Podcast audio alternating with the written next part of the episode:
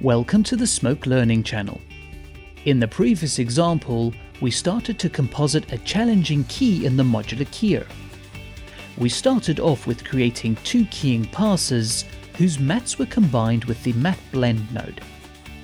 We'll now turn our attention away from the matte and focus on the color of the key, as well as enhancing the edge detail with pixel spread. You can follow along with the footage provided. All the materials can be downloaded via the link on the YouTube description, or type the link in a browser displayed at the bottom of this video. Now, since we have only been working on the matte and alpha for the key, our color channels have been unaffected so far.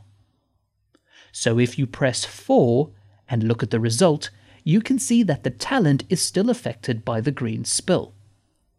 To remove the green spill, we need to apply color suppression to the red pipeline, which represents the color information.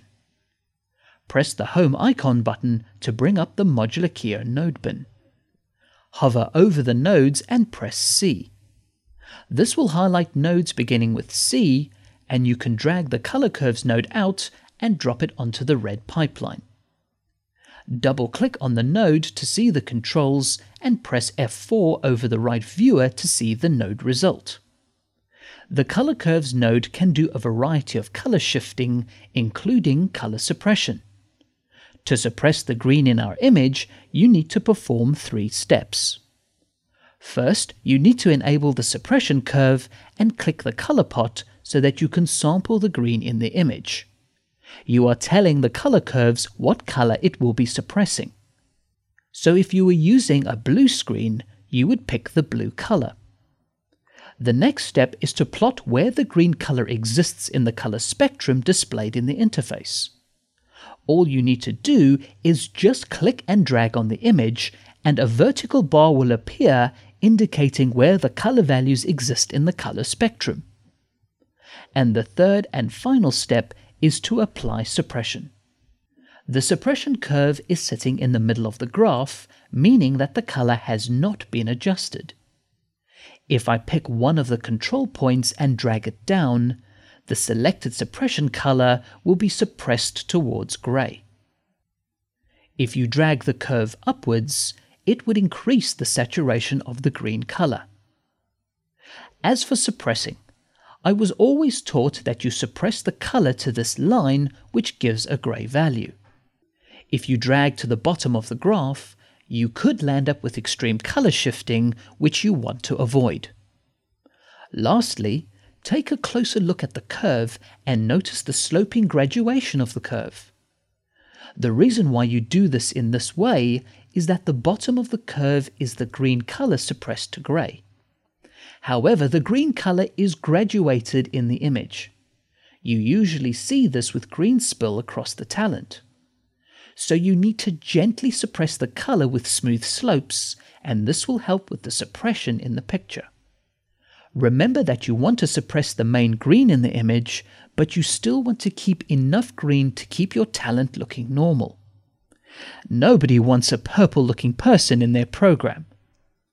Once again, we have been looking at the node result in the right viewer. You could have pressed three to look at the action context and still adjust the suppression. Perhaps you need to do the suppression in the context with the background to match it. You have a lot of options. Once the green has been suppressed, you can add some color correction.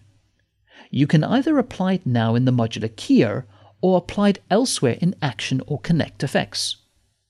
I'll just quickly throw one in and apply a quick color correction using the black and white levels. A bit more contrasty will do nicely. Finally, we need to tackle the edges of the keyed talent. Hold Option Command to zoom your image and Control Command to pan your image to see the edges. With almost every key, you will land up with edge artifacts, as this is the nature of the mathematics used to pull the key. You can use a variety of techniques to rectify this, including edge blending with color and light wrapping, to name a few. In Smoke, you have another alternative known as pixel spread. This allows you to spread the actual pixels from your key into the bad edges, which actually fixes the typical halo you can get with chroma keys. The pixel spread is applied to the fill image, but we use the matte to specify the area to spread the pixels. This will affect the way you connect the nodes. Click the Home icon button and press P over the nodes to highlight the pixel spread. Drag the node and drop it after the color correction process. You will notice that a dot appears on the pixel spread node and the result viewer is displaying a no result error. This is because, like some tools, pixel spread requires more inputs to function properly.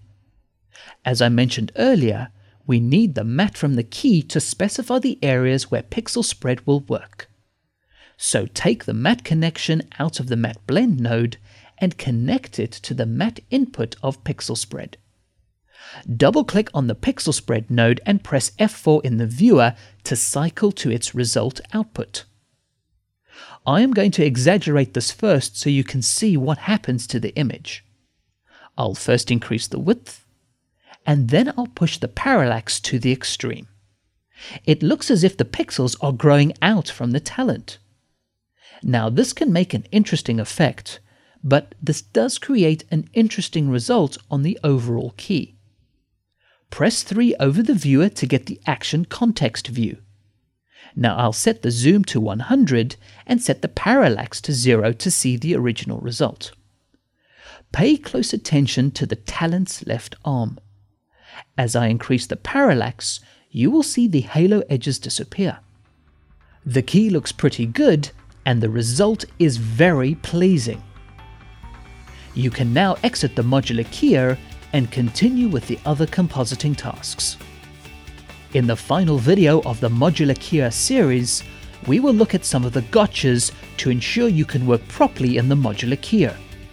Some things you've heard me mention before, and others you have not. This is something you should not miss.